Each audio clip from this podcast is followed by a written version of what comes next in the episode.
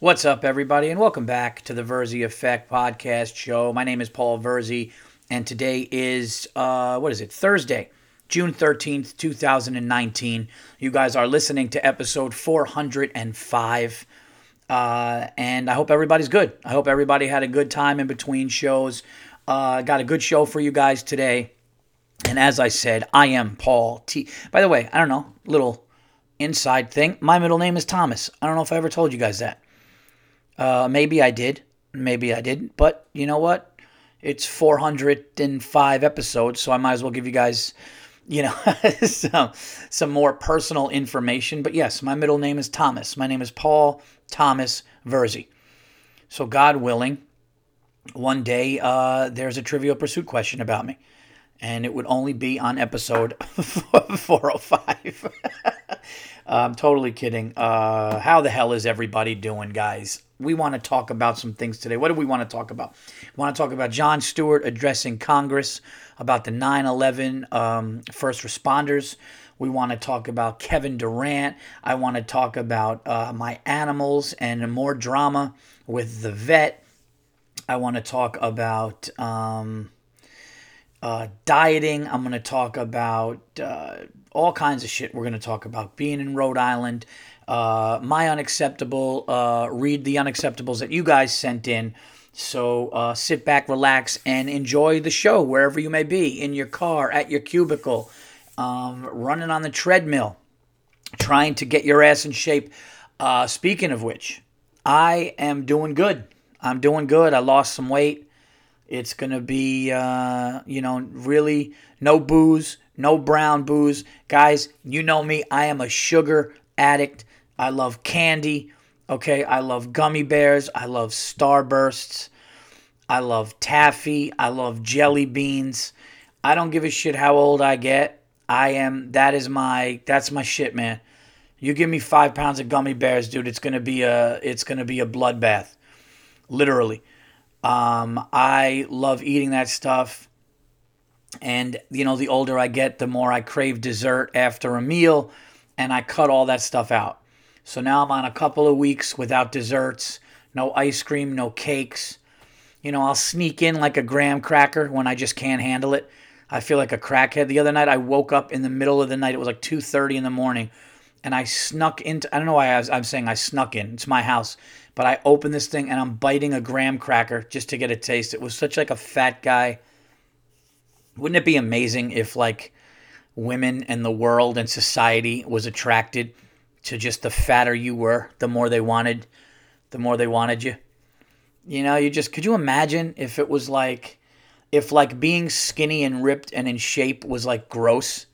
It's like, oh my God, and you could see his six-pack abs. It was disgusting. His chest was like chiseled and you could see the muscles in his arms, and you couldn't even, you know, see any fat under his shirt. It was like, imagine if that was the case. Oh my God, I would be a fucking 18-wheeler. I would be. Oh my God. Yeah, I think that it's just the balance of life. But yeah, losing some weight, not drinking. When I do drink, it's just kind of like red wine, a little bit. Well, not a little bit, like a bottle, but over the course of 4 or 5 hours. So don't judge me there. Speaking of that, I was at the Comedy Connection in Rhode Island. I want to thank everybody, guys. I want to thank all of you who came out to the shows at the Comedy Connection in Rhode Island. It was amazing. Great crowds. Well, the last crowd on Saturday was kind of light. I didn't understand what was going on because the last time I was in Providence, I almost sold the place out on all the shows. We did amazing numbers, and the first show Saturday was almost sold out, so that was good. Friday's show was definitely like a decent, really good crowd. But second show Saturday was light, and I found out that there was something called the PVE Festival. And it was like the streets were locked down. By my hotel, they had all kinds of food trucks and festivals and people running around and drinking and stuff for the kids and stuff like that. So it definitely affected the weekend a little bit, but still, a lot of people came out, and a lot of people did come out to see me, so I appreciate that. I hope you guys enjoyed the show. The owners were like, man, I'm so... By the way, shout out to Dave and Corey. So great. Check out that club. It's one of my favorites. I'll tell you something. When the Comedy Connection in Providence is packed out and raring to go, it's as good a club as any in the country. And I really, really mean that. Just the dimensions of it, the way the room is, the sound. It's an old bank, so it's just, you could hear, all the walls are like solid cement. The green room is actually the vault, the old vault of the bank. Super cool room. It's 30 years old, and it's just great. So I had such a good time there. Thanks again, everybody that came out. But they were like, oh, yeah, we're going to get you here next time when there's not a festival. So my goal next time there is to sell out all three shows, Friday and Saturday, and we're going to do that next time. But thank you guys so much in Providence who came out.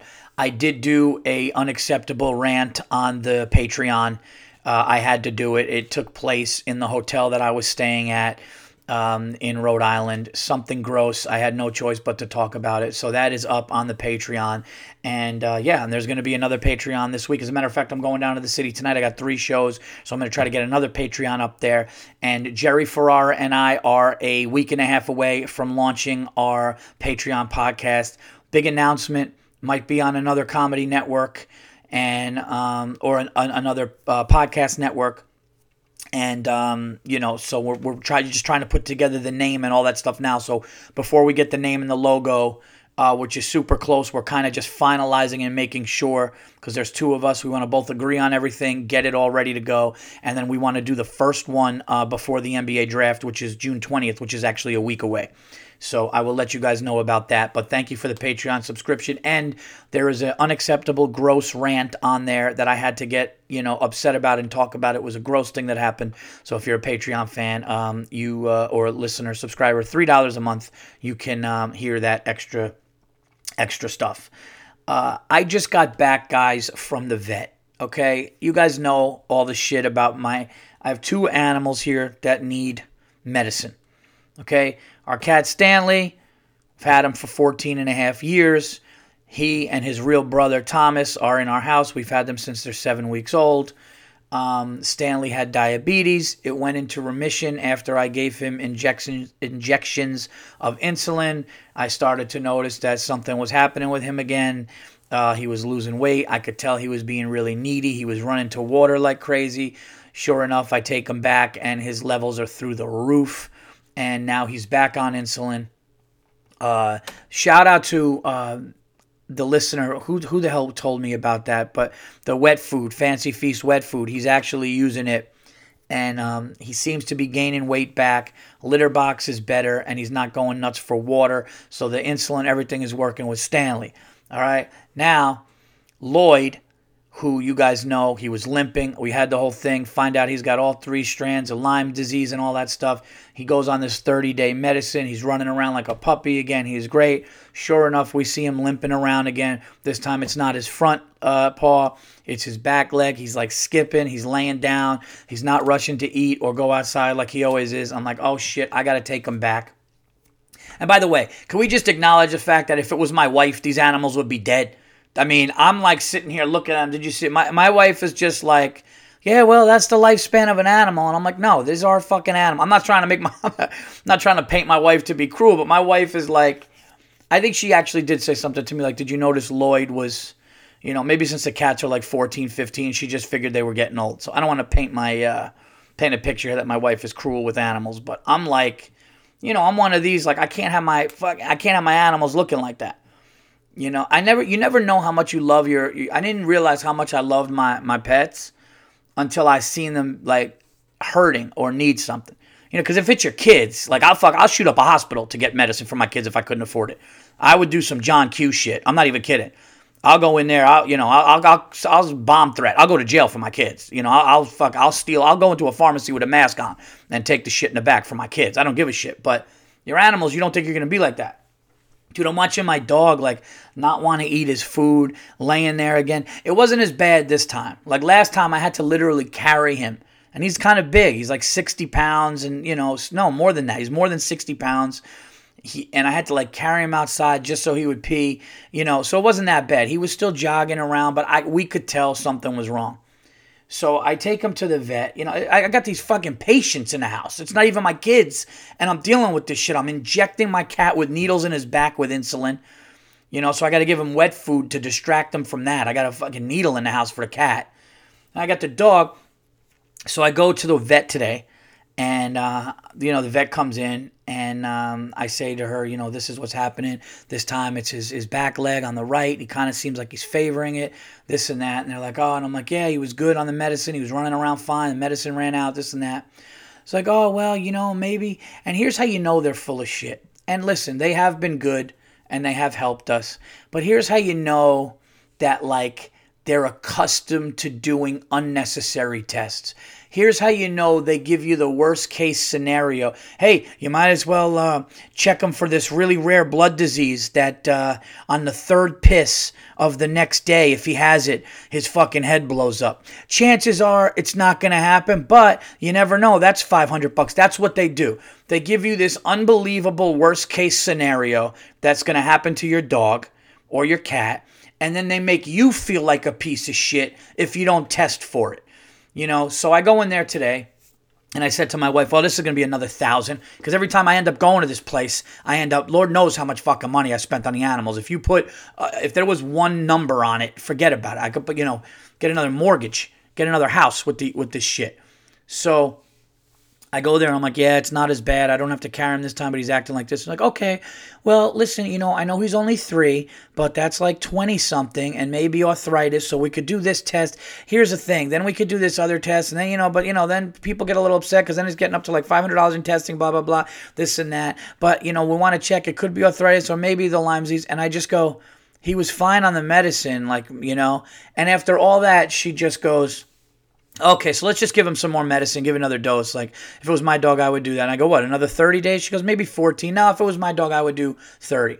And I'm like, okay. So basically, all of the testing that I could have done, and then I just go, yeah, well, he was fine running around great with the thing. Okay, we'll just give him this. It was almost like she had to go through the list of bullshit I might have to do.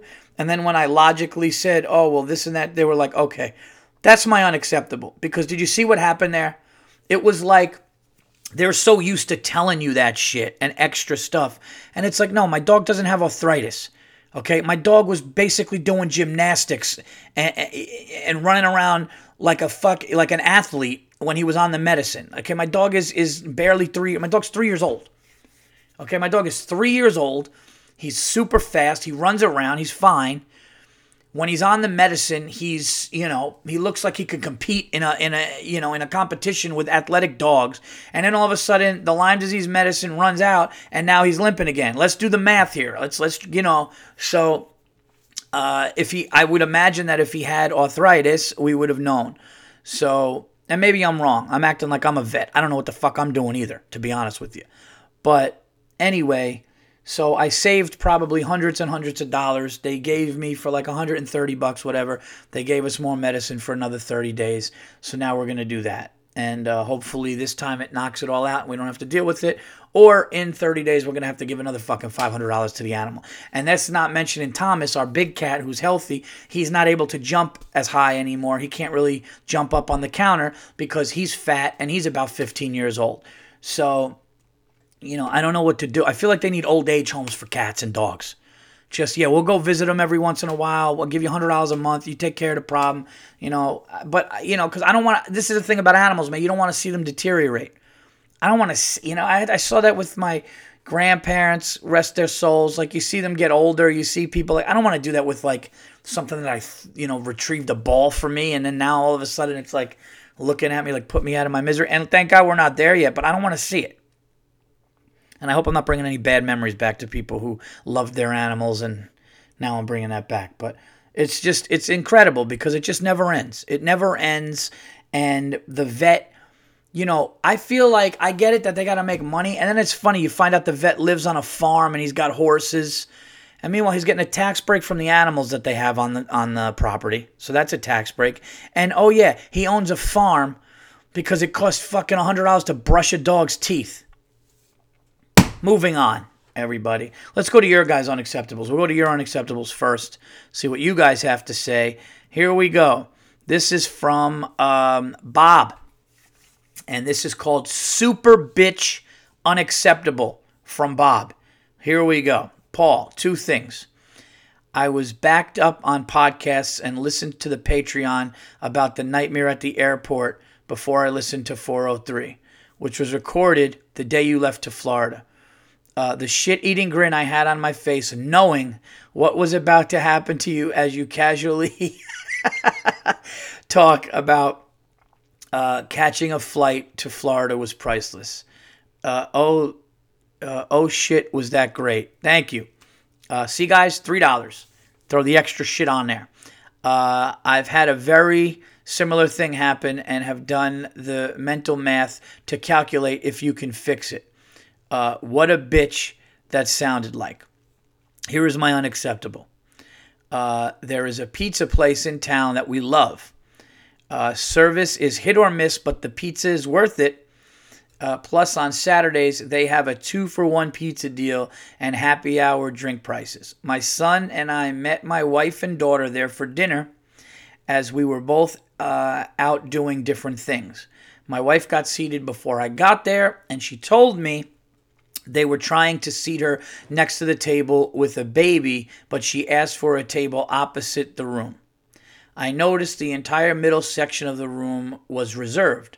While waiting to place an order, I noticed a lady who I thought was the manager talking to a waitress about a group of 60 coming in and that we weren't supposed to have been seated where we were. Oh boy. I felt bad, so when the waitress came with our drinks, I offered to move to a table away from the group. Oh, that was nice of you. The big group starts to filter in, and now it occurs to me that the lady was not the manager, but the person organizing the group event. Now, keep in mind here, they didn't reserve the room. They just called ahead and asked to be accommodated. This lady has the annoyed look on her face, and I can feel some negative energy coming from her as she paced from table to table. At one point, she is at the table next to us, uncomfortably close to my daughter, talking to her kids who are apparently next to us. We are done eating, but just got a second round of drinks, so not ready to leave yet when the woman approaches our table. Now imagine this in a cunty voice. She had the voice of somebody who, let me just make this a little bigger. Okay, the voice of somebody who does not know they are an asshole. Here we go. Hi, sorry. The manager wouldn't do it and said I had to ask you guys if you would move tables so I can sit next to my group. So this bitch has already been fighting with the manager about moving us after I already, out of goodwill, got as far away from their group as I could. The waitress tells me over the other shoulder that I don't have to move and this lady is out of line. Okay. I politely tell her we will be done in 10 minutes and the table is hers. She's not happy with that and just hovers around for the remainder of the time we are there. The waitress comped around. Good. The waitress comped around of our drinks for us, which was not necessary, but very good. Now get this. I go back the following Saturday and recognized the waitress and reminded her who I was and what happened last week. She remembered me and the group, and get this. The lady tipped $0. Locked that bitch up. And in a cunty ass cage, in the cuntiest cage you could find. Yeah. You know what, Bob? There are just people like that are, what are you going to do? What are you going to do? You know, you could lose it and say this and that. And, you know, and I'm doing a joke in my new hour about tones. Just that little, like, and I say this in my new hour. You ever notice that, like, people who complain or get upset, their tone is always that same little, like, it's never a normal voice. You ever notice that when somebody complains, it's never really normal? It really isn't. It's never like, hey, you know, I really don't appreciate that. Or do you think you might be able... It's always like, first of things are bad, okay? Fuck yeah, okay? It's always that, right? It's always like, who do you... You're disgusting, okay? Fuck yeah, okay? Who do you think you are? It's always that shit. It's never just a normal, it always has that thing. And I just don't think that those people will change. Unfortunately, it's either they're unhappy with their own situation, or they're just, they grew up that way, and they're you know, they're just, they're entitled, and they're self-important assholes, and that's just kind of the way that it'll always be. It's an unfortunate thing, but what are you going to do? So, all right, and let's go on to the next here. This one is Drive-Thru Shit Show from Ryan. Ryan says, I stopped at a drive-thru at around 11 tonight, and this shit-witted, freckled, fat mess. Just reading it like that. This shit-witted, freckled, fat mess who looked to be early 20s was fucking around like a child while I was ordering. It was late, and I just wanted the food because it was for a DoorDash, and I like to deliver as quick as possible, so I wasn't really in the mood for her shit. Her first words were in a terrible fake Australian accent in which she said, "Hello, mate.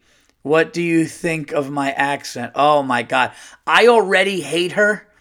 This is the funniest thing about this, Ryan. I already hate her because I know she's joking around and in a good mood, but she's completely immature and, like, you just want to get the food and you just don't want to deal with it, and she thinks she's funny. I wasn't amused at all, so I replied bluntly, "It needs a lot of work. It's pretty terrible." She laughed it off, and then when I pulled up to the window, she continued with her awful shtick and even tried getting me to do the accent too. Ugh. Oh my God. This bitch looked like Chris Farley. Oh my God. That's funny. This bitch looked like Chris Farley. Rest his soul. And I really wasn't in the mood, so I just said, I'm from this continent, hoping she would get the hint and just complete this transaction. She finally hands me the order, and she overfilled my drinks, so it dripped all over me and my car. Then this bitch looked like Chris Farley is the line.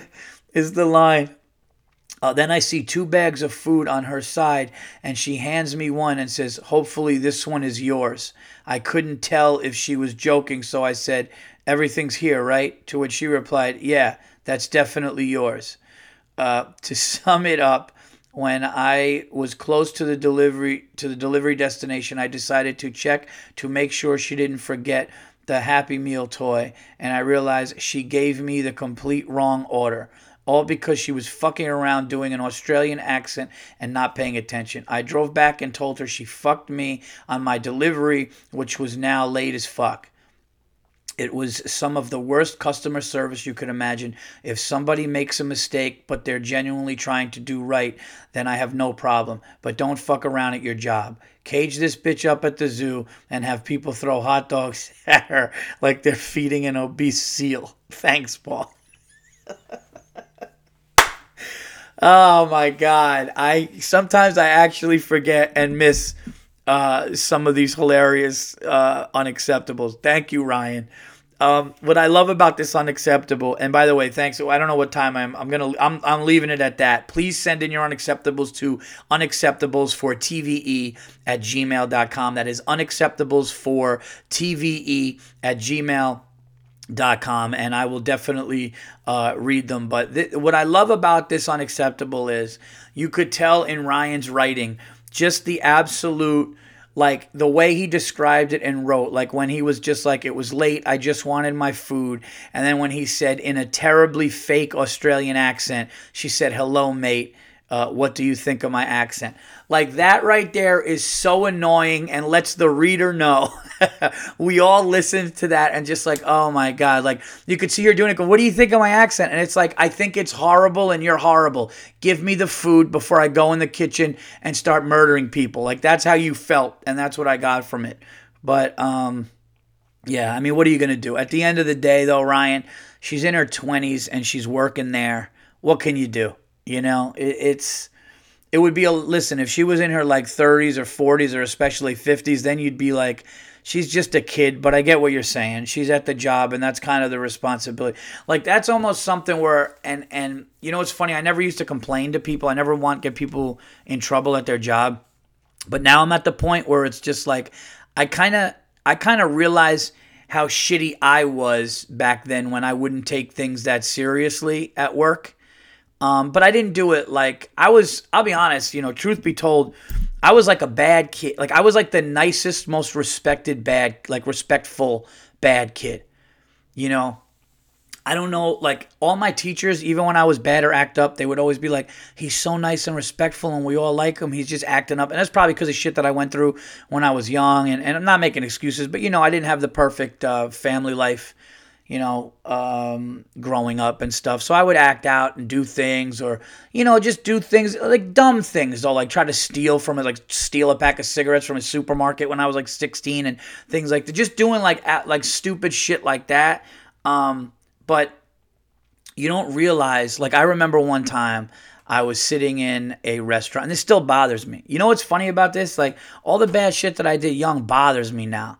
And I look at it and I'm like, if my kids ever acted like the way that I acted or did the things that I did, and I realize now growing up, I was just trying to get a reaction from people and I was actually just trying to please people. And I would always make people laugh and tell stories. It's probably why I do what I do for a living. But before I knew that there was like talent there or a gift, let's be honest, that's what I have. I'm kidding. But no, before I knew that, it was just like to please people. And it was just, but I remember one time, we were sitting in this Italian restaurant in West Harrison called Viapia. And we would go and like we'd go get lunch and we would get pizza or chicken parm, me and my friends. And, you know, you could get a burger there and fries. And I remember like all kids, but like I remember one time I took a fry and I dipped it in a lot of ketchup and then I threw it against the window. And my friends would just start hysterical laughing because it was like a decent restaurant. I mean, it was in the afternoon, but you don't do shit like that. And my friends would be crying laughing. So then they would dare me to do shit and think I wouldn't do it. They'd be like, I dare you to just stand up in the middle of the restaurant right now and do a cartwheel and then go back to the table. And I did it. And they're crying laughing. And I remember one older man at another table was like, you know, young man, have a little respect. You're in a restaurant. And like looking back at that, he's right. He's absolutely right. And granted, like, I mean, it was worth the laugh. I remember the kids were dying laughing and stuff. But you think about the shit you did when you were younger. I remember I shot a bottle rocket. My mother moved me. Let me preface it by this, okay? Boy, we're going back on this podcast. This podcast is either going to be therapeutic or make me need to go to therapy. I remember my mother moved me upstate. It really hurt me. It really bothered me a lot. And, you know, I had a lot of friends where I was at, and I was like junior high, and moved me upstate and stuff because they wanted to get a house. And I get that, but I just hated it. So I remember somebody had like fireworks on the bus. And I remember with like looking back at this, how unbelievably dangerous and stupid this was. But I would actually take a bottle rocket, you know, just like the skinny ones. And I lit it and it was just flying out of the back of the bus, like like cars. So, you just look back, I guess, when you get older. And granted, you can't beat yourself up for doing, you know, and I've done a lot of great things when I was younger and a ton of stupid things and stuff that you regret. And I guess that's part of growing up. But when you know, especially, I mean, I do an unacceptable segment on my podcast, which is like the most popular, you know, part of my podcast. And I'm looking back at the things I did when I was young and I'm going, oh my God, that's unacceptable. That's unacceptable. So, you know, but I will say this, in my 20s, I kind of had my shit together. I would say, like, my mother said that I was a different person from 22 to 24. You know, up until, like, 22, I would probably I mean, I started drinking and partying and being wild and reckless from, like, 16, 17. So, like, by the time I was 22, I was, like, a vet of, like, dumb shit. And then by, like, 24, you know, I started doing stand-up, like, at 21, open mic. But by the time I was 22, 23, I really knew stand-up was probably going to be it. And then by 24 is when I like really got my shit together. But I will say this. I was always respectful to my elders. I was always respectful to adults. I always treated people the way that I treat them now. I would just do dumb shit for acceptance. That being said, this lady at the drive-thru with the Australian accent sucks, and it's annoying, and I totally understand. So thank you guys for the, sorry for the, trip down memory lane for my own therapy. All right. Let's go. What else do we have? Guys, I want to recognize what Jon Stewart, I don't know if you guys saw what Jon Stewart did. I normally play clips on the podcast, but this is like 5 minutes, and it's long and there's pauses, and I don't want to do that. So let me just tell you guys, you could find it all over the internet. You could probably find it on every major news channel. You could just literally Google Jon Stewart addresses Congress, and Jimmy Kimmel posted something on Twitter and was like, this is amazing. So I just clicked on it, and I thought I was gonna watch it for a minute, and then it got so heartfelt and amazing. And it's about 5 minutes, and I think it's something that everybody should see.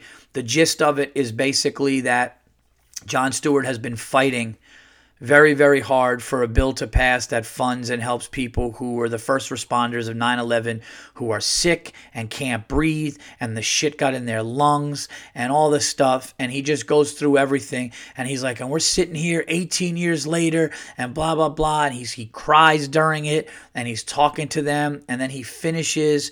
And it was like a movie, man. Like if a director said action and he needed to just give a speech to Congress and do that, that's a one take. Like he nailed it. It was amazingly heartfelt. And like I said, he's crying. I know a ton of other people cried. I was watching this thing going, that was just amazing. And I heard that it really helped. And all the firemen were there. And then when he was done, everybody went crazy and cheered. But this is not a political thing. This is not a Democratic or a Republican thing. This is about how people around 9/11 were saying never forget, and basically months after, they forgot, and Congress forgot, and these people that were first responders are dying. They have shit in their lungs. They can't breathe. There's a lot of health issues, and it was ignored. And Jon Stewart has just been fighting and fighting and fighting for so long. And I also want to say some inside stuff that I know, just so you guys can know about this. And like I said, this is zero political. You guys listen to the show, you know that I'm not a Democrat, Republican. I'm independent. I think the far left is out of their minds. I think the far right's out of their minds, and I think people in the middle that can talk, make shit work and logical. But this has nothing to do with that. But I know a buddy of mine, funny comedian, Robbie Slowick. He's been on the podcast, or the Patreon for sure, but I think he's been on this one as well. And he was writing. They ended up scratching the whole show because of animation issues, but Jon Stewart was going to do an animated show when he left The Daily Show for HBO. And Robbie was hired by Jon to be a writer. And we would talk. Me and Robbie would go out and talk, and we'd smoke cigars and stuff, and he would just say, like, Jon would literally leave their meeting and leave for a week to go to Washington and fight for these guys. And it was such a big deal for him to do that. And that's a really remarkable thing for somebody that really kind of put their money where their mouth is. It's one thing to talk about it. I'm sure it's one thing to joke about it on The Daily Show. It's one thing to and then you think it's going to. But I have no problem with people that actually talk shit and do something about it. Do you know what I mean? It's like, if you're a feminist and you're fighting for women's rights and you want women to be treated equally and equal pay and do that, I just think you should be out there in the workforce doing something, not having a job and putting a vagina hat on and marching just because it's a cool thing to do. And vice versa. Somebody who's going to talk shit about, 9/11 and they need this and they need that, and then just don't do anything to raise money, or don't do anything to, put on a benefit or help these people and give them money. Basically what I'm saying is the people that just talk, to just do it. And then there's people that actually, really give a fuck and want something to do. So my whole point in telling you guys this is, if you didn't see it, because I know probably some people looked at it and it's like, oh, this political shit, I don't need to. No. It has nothing to do with that. It has to do with fighting for the people that got sick while they were helping and the first responders on 9/11. That's all it's about. So put your political bias aside. Unfortunately, we live in times where on the news you see something like, I don't even want to get upset. I don't even need to. What is it? Some protest? What is this? Some pro-Trump thing or some anti-Trump thing?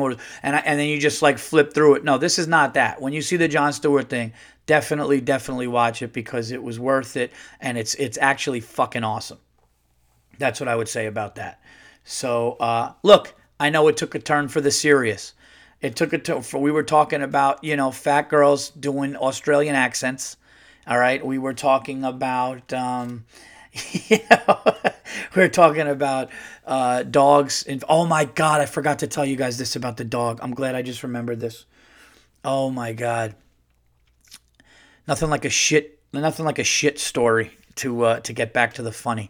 While my dog is there and I'm going, yeah, he doesn't, you know, he doesn't have arthritis, I don't think. I mean, because the medicine was helping. And after she does the lists of the testing we could do, she goes, all right, then I'll just give you the medicine again and we'll just go from there. And I wanted to be like, all right, that's a little weird, but yeah, that makes sense.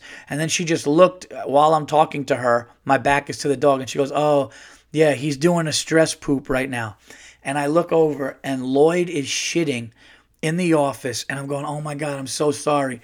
And she goes, no, it's stress, I could tell.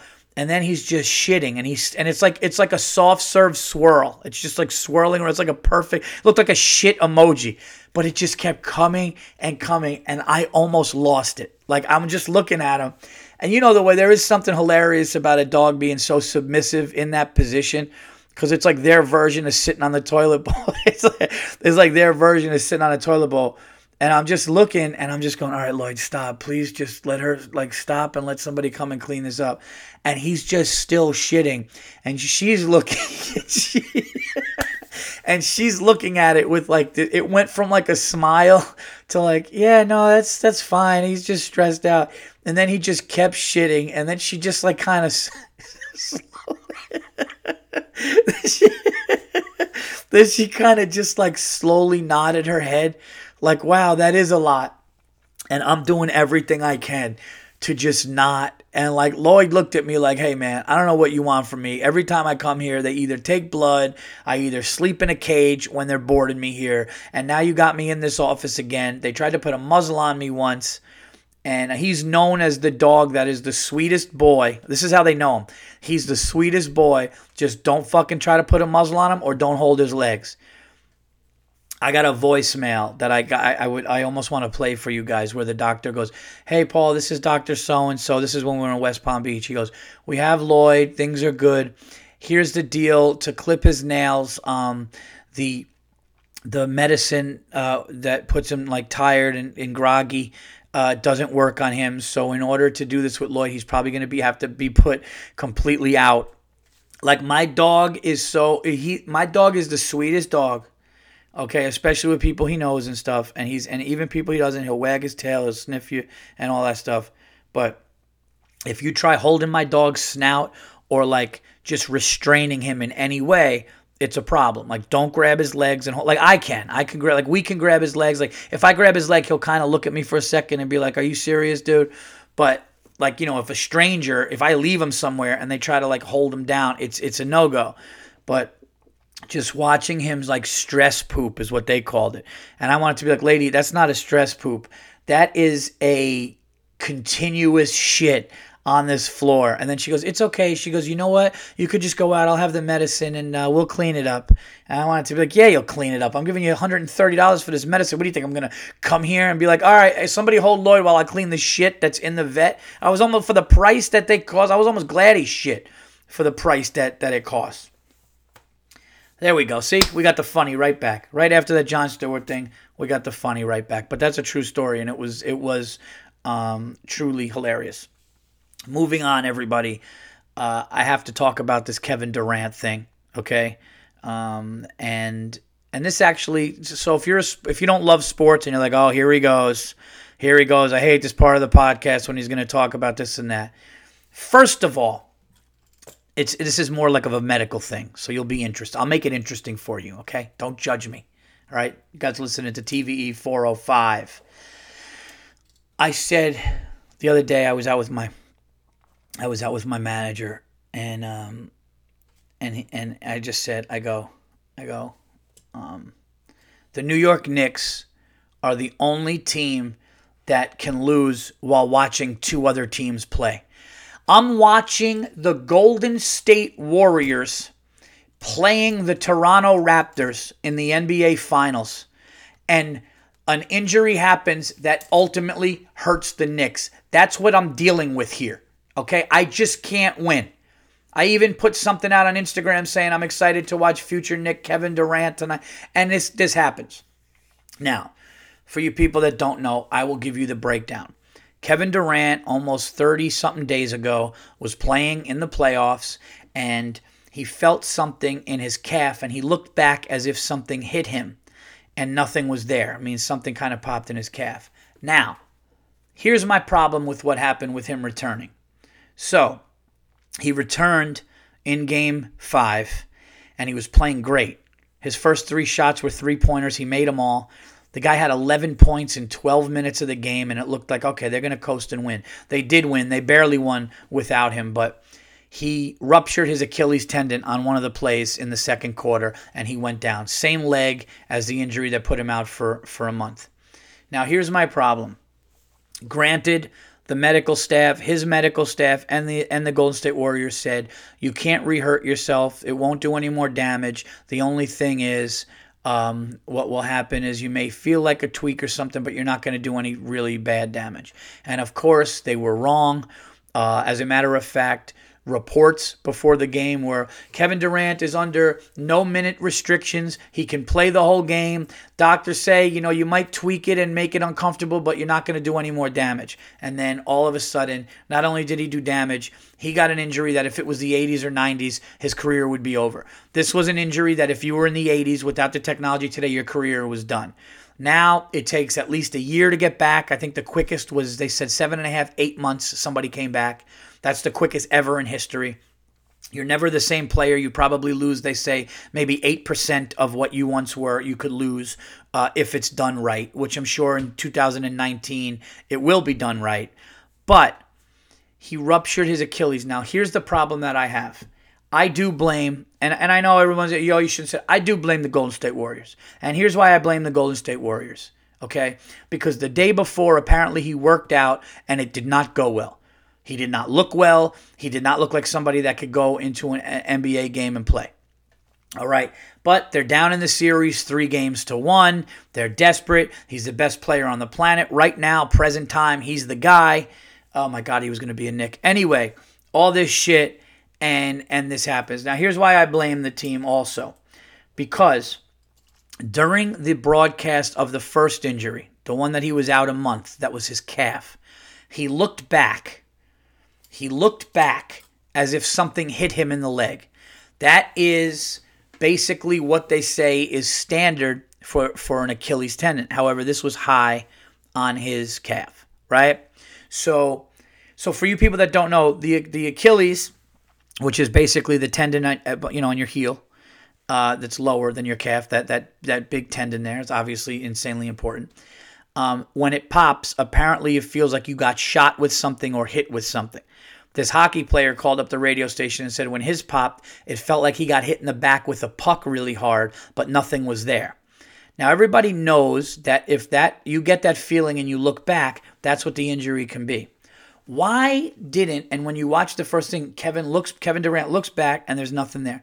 Why didn't somebody see that and go, oh, well, that's interesting. But doctors even say it is part of the calf too. It goes up. So that part could have been weakening. Now, this idea, I disagree with it. Listen, I'm not a doctor. I tell dick jokes in New Jersey sometimes or all over the country. I'm telling jokes. So I can't sit here and act like I know what's going on. And any athlete would try to get back out there, especially if the doctors say, oh, you should be okay. But the problem I'm having with this is if it's known that it could be connected, that the Achilles and the calf are connected, and he looked back as if he got hit there, why wasn't that brought up? Like, they're trying to say it's two freak things. Where it's like the calf, you're going to sit here and tell me that it's a coincidence that he looked back at his calf, same leg and everything like that, and then all of a sudden he ruptures his Achilles on the same leg, and that's not connected. That's what I have a problem with. I have a problem with that. Now, he's insured, and it doesn't matter, so he doesn't need a lawsuit or anything like that because he's fine. He's got all the money in the world, and he's got insurance. The team's got insurance on it, but I don't know.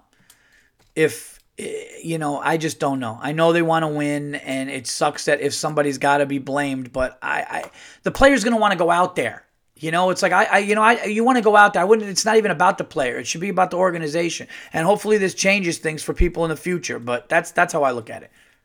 I think that hearing people say that it's connected is one of the most ridiculous things that I've ever heard. It's one of the most, that it's not, that it's just a freak coincidence. Really? He looked back at the same thing and grabbed it. Was just a little higher. And doctors will tell you it's connected. So, and then at the end of the day, the Knicks lose. So the Knicks, this guy had a chance, one of three teams, going to go to New York Knicks. And now if the Knicks do give him a max contract, we're going to miss all of next year. That's what it's like to be a Knicks fan right now. I was all happy, optimistic, delusional Paul, thinking, oh, the cavalry's coming. Here we go.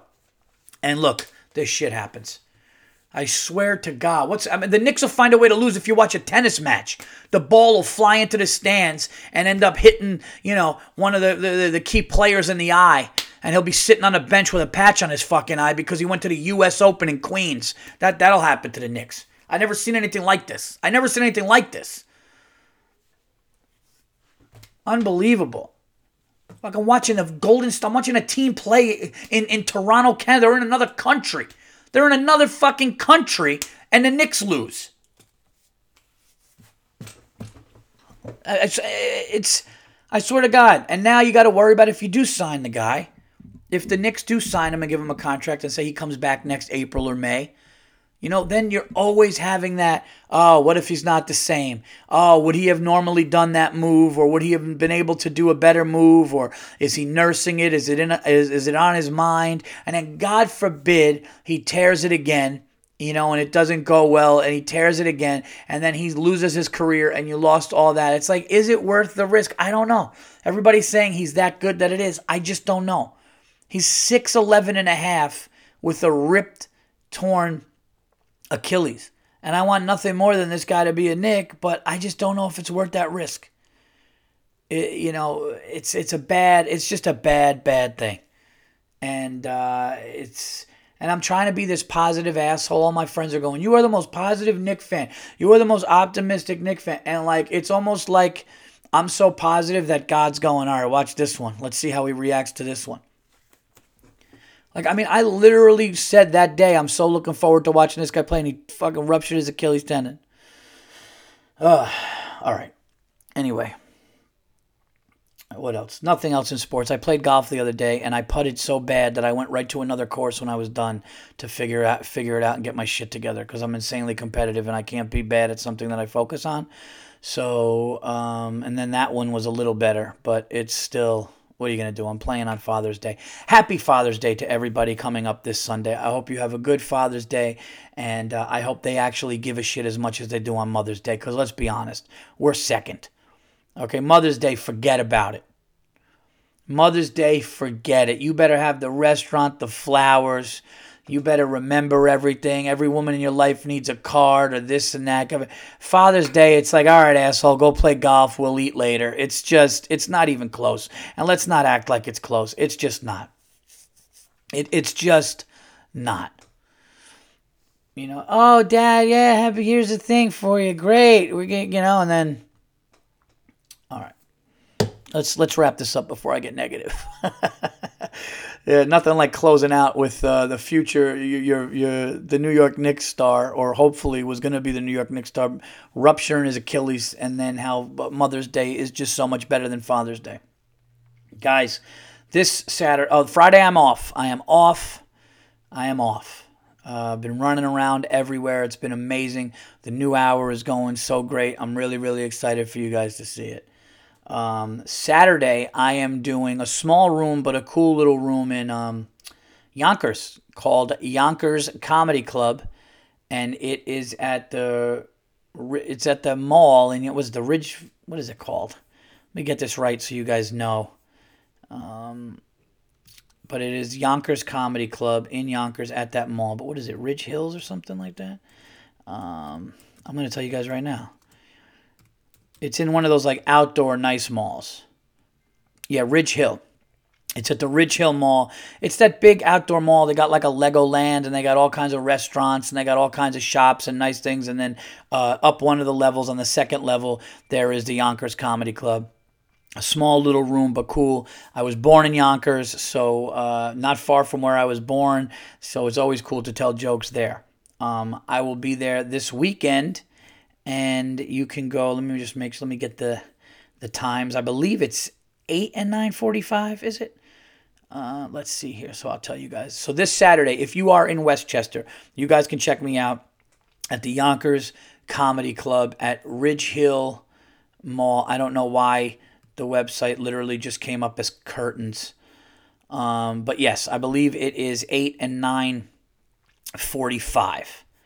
So check me out there, guys. I hope, I hope you guys are there. And then I will be, Then I will be at the, not the next weekend, but the 27th, 27, 28, 29, I will be at Boston, at Laugh Boston. All of those dates are on the website. Yonkers dates will be on the website for this Saturday, but that's where I'll be. And then you could check me out at Laugh Boston. And guys, New York, I'm coming back to New York. I'm very happy about this. I will be back at Gotham Comedy Club in September. That is one of my favorite places to headline. I headlined there last summer. It was great. Coming back there, and I believe, let me just make sure you could get tickets now. Yes, you can. September 27th and 28th, I will be at Gotham Comedy Club. You can get tickets right now. Okay? So do that. It's one of my favorites. It's already on the website. If you were at Gotham last August, I had such a great time. I will be there late September, September 27th and 28th. You could go on paulverzi.com website or go to gothamcomedyclub.com to get those tickets. Thank you, guys. This has been episode 405. I hope you enjoyed it. I don't know what to name this one. What should we name this one? Shit on the floor? Nah. I don't know. We'll figure we'll figure it out. Maybe. We'll figure it out. Anyway, this has been 405. I'm out of here. Check out the Patreon. There's a new one up right now. There's going to be another one up this week. And I will be making an announcement with Jerry on the name and all that. But we're going to be doing one before the NBA draft if all goes well. Take care. I will talk to you guys soon.